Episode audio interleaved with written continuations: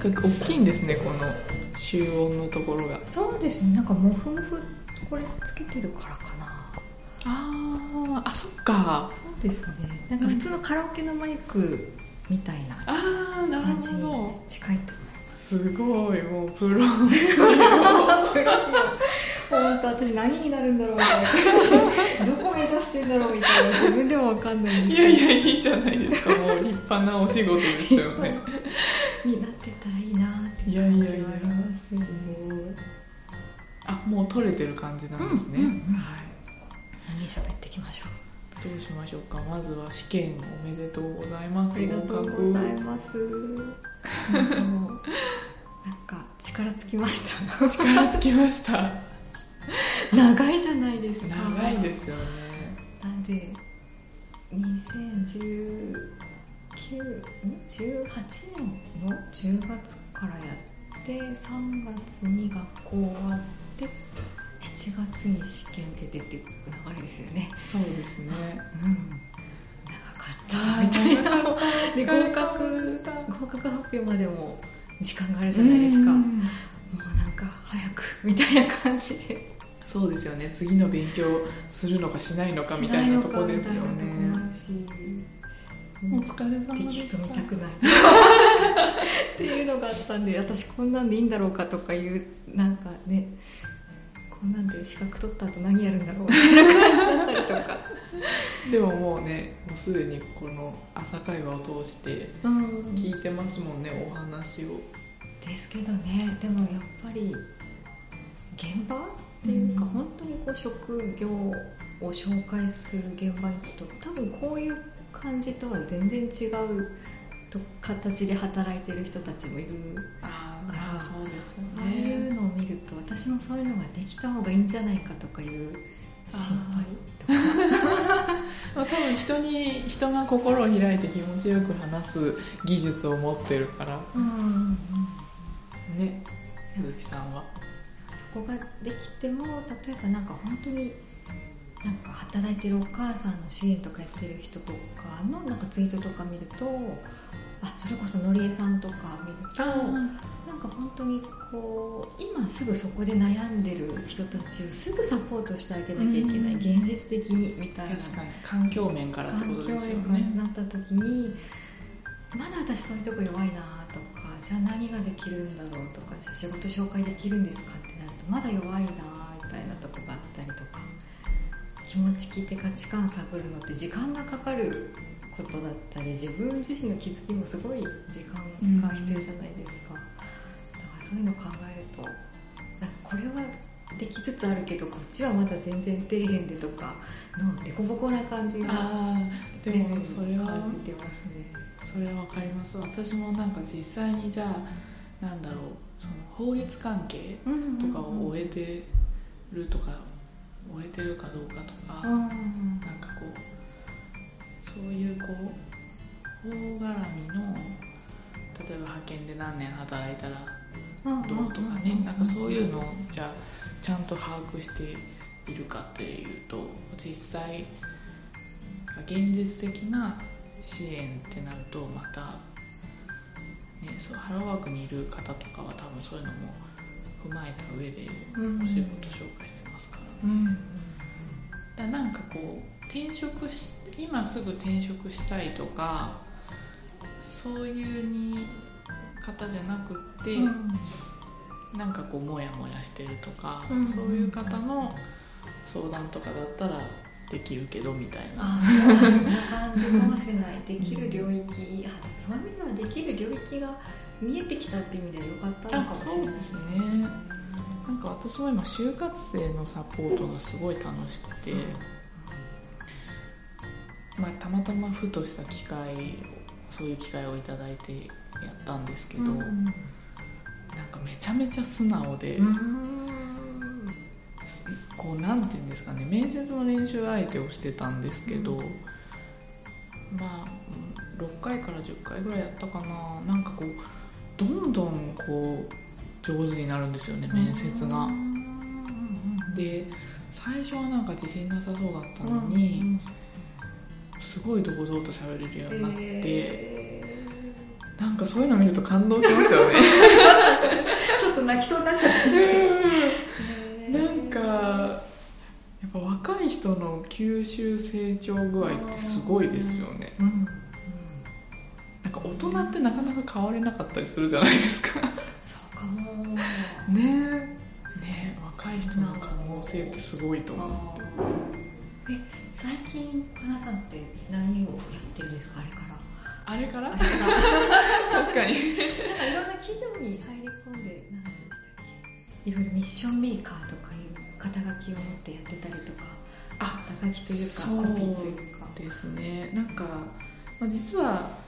実はあの本当にオーソドックスなあのプランニングとかコピーライターとしての仕事もしてるんですけど、うんまあ、それはそれで置いといて まあ今までやってきたことなんで引き続きやっててうん。あとはその本当に企業にこう伴走する形で、まあ、その企業の成長を応援するざっくり言うとそうなんですけど、なんか最近やったのはそのこれからこう企業が大きくなりたいっていう段階ちっちゃい今はまだ規模がちっちゃいけどこれから大きくなりたいって時にこう組織の結束を固めるためにどうしようみたいな話で。でまあいろいろ社長とお話ししながらじゃああの経営理念とかスローガンみたいなのを作ろうっていう話になって、その企業のあるべき姿とか、こう存在意義社会に提供している存在意義とか、まあそういう企業のミッションとビジョンを言語化してっていうところのサポートとあとはその、まあ、5年ぐらい見越した経営計画を踏まえて、どういうこう行動が必要かとか価値観のもと何を大切にして行動するべきかとか、そういうのをこうワークショップでみんなで考えて、でそうするとおのずとこう採用の求める人物像とかの、うん。これから採用する人の人物こうこういう人を採用したいなみたいなのが見えてくるのででそれにこう基づいてこう採用のサポートとか、うん。採用の広報のサポートとかをしているしていたんですね。なのでこう、まあ、一方でその細々とそのまだボランティアでやってる部分も結構大きいですけどあの求職者就活生の支援なので採用する側とされる側の、うん。あされる側っていうかうん。求職者、はいなんか両方からみたいなはい感じですね。だからなんかこう採用する側も自分たちの会社の価値とかこううちで働くとどういうふうになれるよとか例えばうん。どういうことが実現できるよみたいなことを企業側も伝える努力をちゃんとしないといけないなと思うんですよね。じゃないと見つけてもらえないし。あ会社が求職者にそうですそうです、あうん。ーで求職者も自分が何をやりたいのかをこう、まあ、見つける、ん。まあ、それもまあキャリアうん。カウンセリングとかを通してですけど。でそしたらお互い自分のことがよく分かってたら、うん。マッチングしやすいし、うんこう幸せなマッチングができるんじゃないかなと。こう、まあ、せっかく採用しても条件とかだけで採用しちゃうとなんか後で会わなくなってきてうん。うんお別れになっちゃったりすると思うので。もったいないですよね。そうなんですよね。でこの間もそのキャリアコンサルタントの人と喋ってて、まあ、その方はその高校生の就職支援をしてる方なんですよ。あもう高卒で働く働く方の。うんうんで結構もう本当すごい熱い熱心な、うんもうすごい生徒思いの、うん。もうなんかパッションがすごい先生で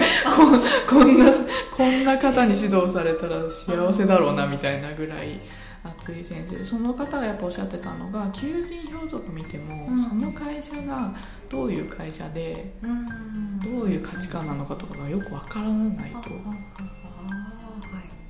でマニアックな会社とかだとなんかリアルなどういう感じの仕事なのかとかすらもちょっと見えない時とかあって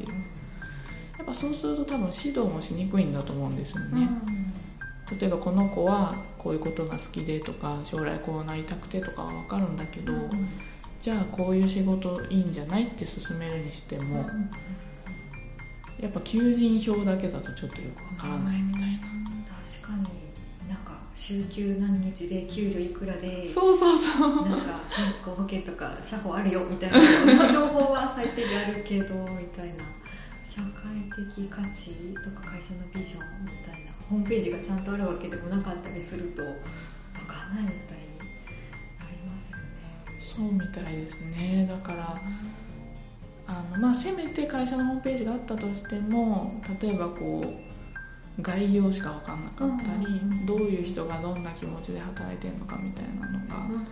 ぱ分かった方がねこう、ここで働いたらどういうイメージとか、ここなら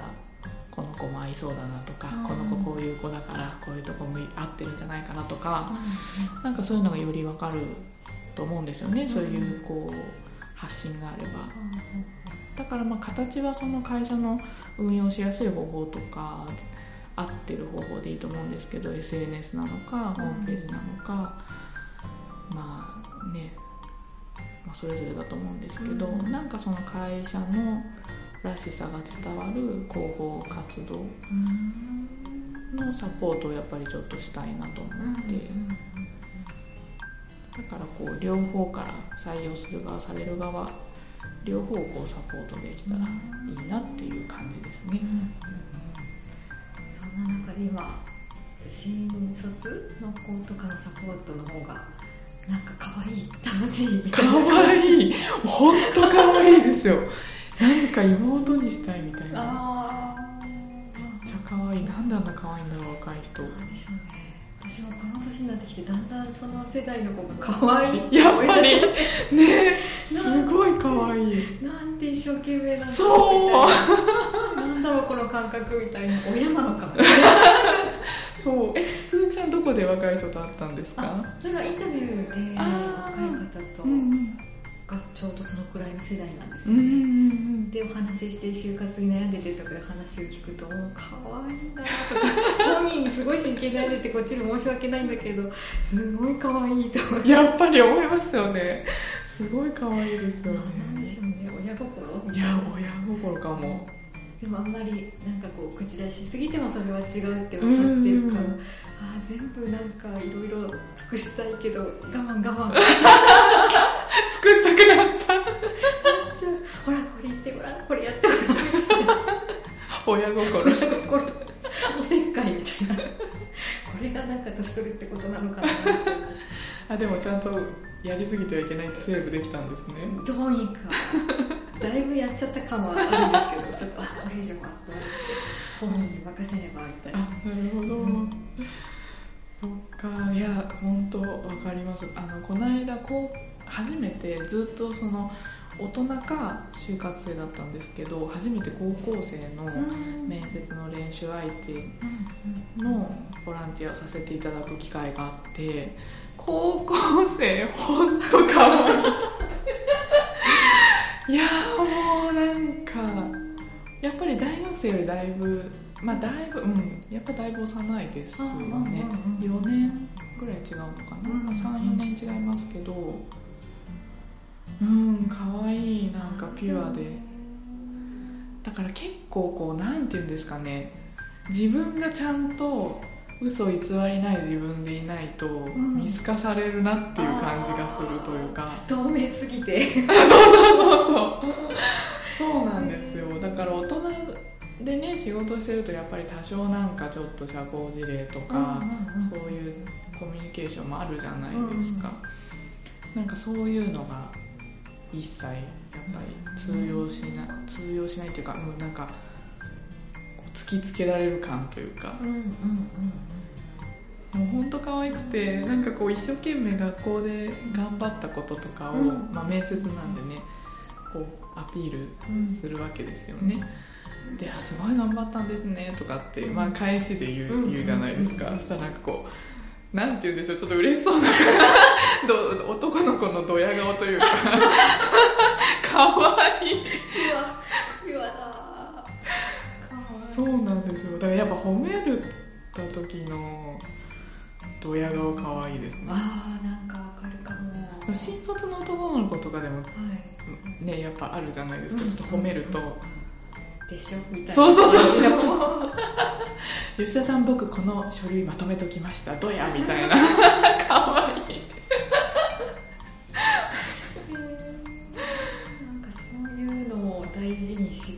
げたいみたいな。うん。綺麗なままでいてほしい欲みたいなのもありますわかります。社会に出ちゃうといろいろ変わっていくのかなとか思ったりして。確かにね。本当ですよね。あれはなんか子犬のようというか。なんかこっちも心が現れるというか、だからこう人を伸ばすってなんだろうとかってすごい考えちゃってさっきのあの鈴木さんがこうやり本人に任せるじゃないけど、ねなんかあれもこれもしてあげたくなっちゃいますよね。じゃあね。実家の母は結構過保護なタイプなので、はい。なんかあこういう気持ちでやってるんだろうなみたいな。それを母は止められないんだねなるほどみたいな感じのちょっと理解したみたいな気持ちになりましたね。確かに確かに、そうですよね。親心なんですよね。伸びてほしい安全安心してなんか成長していってほしいうんみたいな。そうですよね。それが子供の頃は分かんないからうん。うるさいなってなりますよね。ですよね。こう例えばなんかこう本人が気づいて行動する分にはいいんですけどその働きかけの時にやっぱりこう経験を話しそうになったりする時に、うんうん今経験話しちゃったけどでもこれはもう私の経験であってその目の前のこの経験と違うからなと思う。と、まあ、なんかこうあまり私はそのもう例えば人が経験話してくれてもまあその人はそういう経験をしたんだなとか、うん。この人はそういう経験話してくれたんだなって分かってじゃあ自分はどうしようってこう咀嚼して考えれるけどあまりに素直だから。なんか経験話したらもうなんかシュッて吸収しそうでなんかいかになんかこれは参考情報参考情報であってその本人の答えは本人の中にあってそれをこう自分で見つけるんだよっていうことをこうどうしたら伝えられるかなとか下手に言わない方がいいかなとかなんかどういう言い方しようかなとかあまりにしもうあまりに全吸収カラッカラのスポンジみたいにあまりに全吸収するから。すごい難しいですね。変なもん与えちゃうと。そうそうそう。みたいなえー、若者支援とかしてる人どうやってるんですかねね私高校生初めて行って、うん。やっぱりその高校生をずっと支援してるうあの先生とかって、うん。やっぱりなんかこう言い方とかん。がなんかすごく心に響く言い方をしててうん。すごく勉強になったというかなんかやっぱ分かりやすくうん。ちゃんと説明するしあれってやっぱり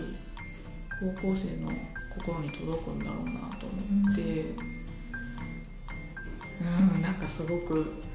普段からこうそれをね本職としてやってる人すごいなって思って。うん。なんかすごく思いましたね。わかりやすい。うん。なんて言うんだろう。なんて言うんですかね。ううまく説明できないんだけど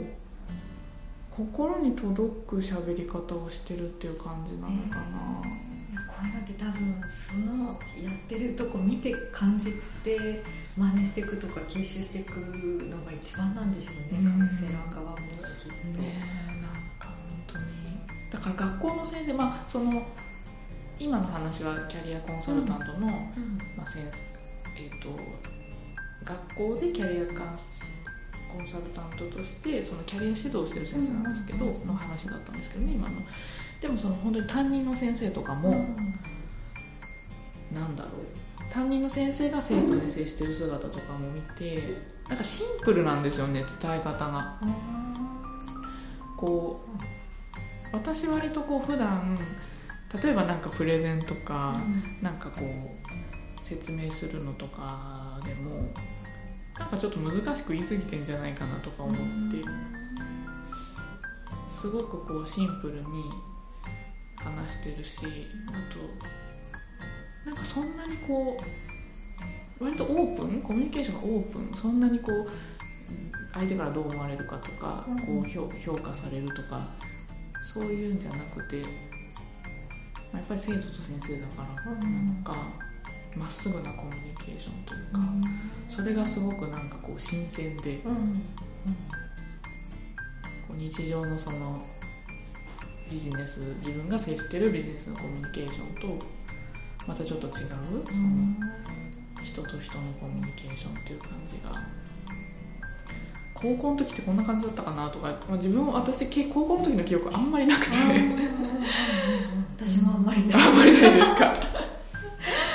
そうだから本当に高校の先生先生の仕事とかって本当すごいなと思って、うん、人の人生にすごい影響を与える仕事だし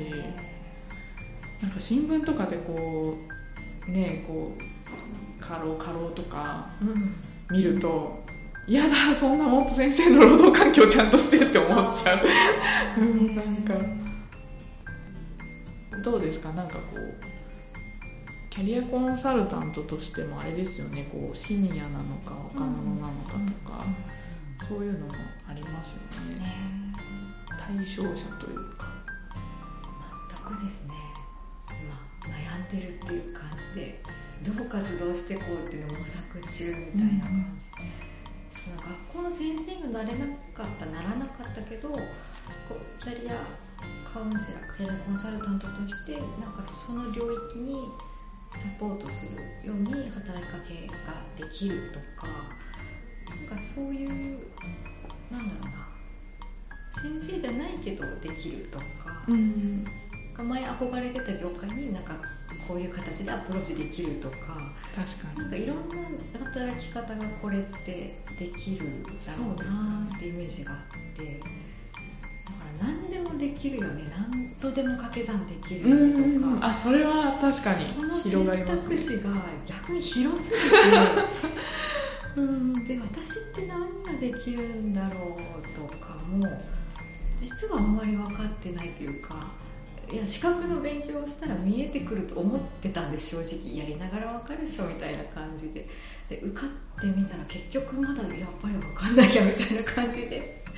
私はこれは使って何をやっていきたいんだろうみたいな。でもやっぱりこう配信はしていきたいんですよね。いろんなキャリアコンサルタントのそれぞれの働き方とか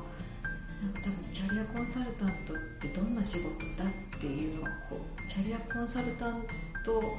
一人一人多分違うじゃないですかますよね。そういうものを発信したり知ってもらう場所づくりみたいなのを配信でやっていけたらいいなとはあるんですけど、うん。なんか相談業務な何やるのとかどんな風にやってくのっていうのは全く実は今真っ白ですみたいな感じその配信とか、うん。その発信はでもすごい大事だなっていうのは思って、それなんでかっていうと結構その活動はいっぱいあるんですよね、その例えば産私もその産業カウンセラーのつながりとかでボランティアとかいくらでも募集しているし、あの実は活動する場って、まあ、ボランティアじゃなかったとしても、すごくあるんだと思うんですけどやっぱり業界的に、うん。まあ、内容もねそんなこうあんまり事例として公開できたりしないからっていうのもあるのかもしれないですけど、だけどその活動をやってるよっていうこと自体の発信が多分そんなに得意じゃないと思うんですよね。だからなんだろう発信その伝えるっていうのはなんかすごく大事な気がする、そもそもその存在を相談できる場所があるっていうことをが伝わってない気がして。例えば、まあ、本当に困ってたら探すと思うんですけど、うんなんかこうあこんな気気軽に相談できる場所があるのにし伝わってないとかってうん。すごいある気がして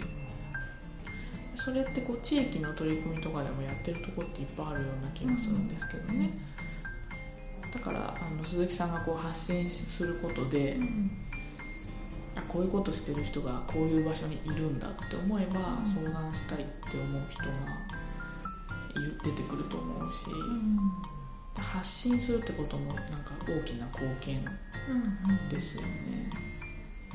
そうありたいなっていうのは今までの活動と何ら変わらないけど、まあ、これを続けていこうみたいな感じですかね。いいですね。うん。楽しみ。カウンセラーとしてみたいなところで言うとなんか、まあ、なんかこう相談業務に乗ることがなんかこうカウンセラーとしての仕事ですみたいなイメージがあるせいなんですか？こういう配信活動とかふ広めていく活動も仕事としてやっててもいいのかなみたいな。いや大事ですよ。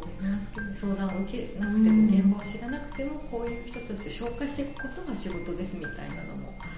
りなのかなとか思うんですよね、全く本当に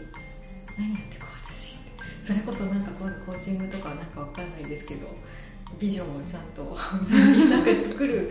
のをねやっていかなきゃな私もっていうところですね1年後のまた朝会話今が楽しみですね、ね私朝会を始めた時は知らなかったんですよキャリアコンサルタントっていう資格を、はい。でやっていくうちに出会ってで資格取ってなんでそこからまた1年とかやったらいろうんんな変化があそうですよね。出会いがそうですよね。なんかやっぱり企業もメーカーさん例えばメーカーさんも作るのが仕事ですけど、でもやっぱ作ってるよってことをこううん。発信しないと買ってもらえないので それと一緒ですよねきっとね。どこでも一緒なんですね。何やってる人なの？みたいな。何なんですか？あなたはみたいなところがないと見つけてもらえすらしない。それはねありますよね。私も結構最近考えるのがもともと私すごくカウンセリングとかセラピーがやりたくて、まあ、この心理の勉強をしてきたけれどもそのたまたま私がそのコピーライターとか編集とか広報とかそういう仕事がまた企業向けだったので、まあ、その産業っていうジャンルで産業カウンセラーとかから入ってキャリアコンサルタントに今はたどり着いてその産業領域になってますがこう本当はこうなんていうんですかねうん何して例えば何かしたいやりたいことがあってこれを達成したいみたいな目標がある人。うんうんでその前段階でそもそも何をしていいのか分かんない人あると思うんですけどそのさらに前段階でそれが考えられない人もいると思うんですよね。いろんな事情で。うんうんなんかそこまで自分と向き合えない心理状態の人とかうんそれどころじゃないみたいなのとか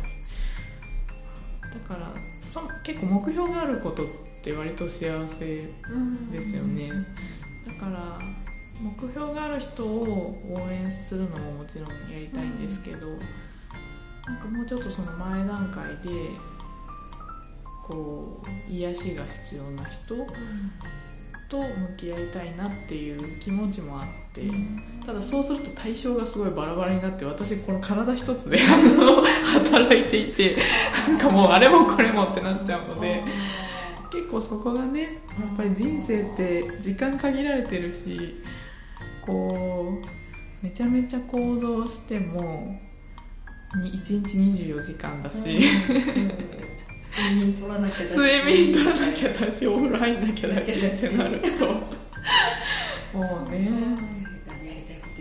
前ツイッターでなんかやりたいこと広げすぎたなみたいなこと書いてそうそうそう。ですよねああなんかわかるみたいな。ね鈴木さんもね行動行動してせざるうん？せなんていうんだ？行動。しなくていいんだったらそっちを選びたいんだけど本当はみたいな。あそうそうそうそうそういうつぶやきしてましたよね。本当に。わかる。なかなかハードモード人生みたいな。ね。何も変わらないのがすごい残酷みたいな動かない限り行動せざるをせん？しなんて言ったらいいんだ？行動せざるを得ないというか、行動してないとうん、なんか怖いみたいな。うん、何も変わらないんですよねっていうのがなんかしないと生きづらくてどうしようもなくて逆に身動きが取れなくてもう動かざるを得ないみたいな感じになってっちゃってそうです動きたくもないんだけどそうしないと生きてられないみたいな、どうどうしたらいいのこれみたいな状態。ね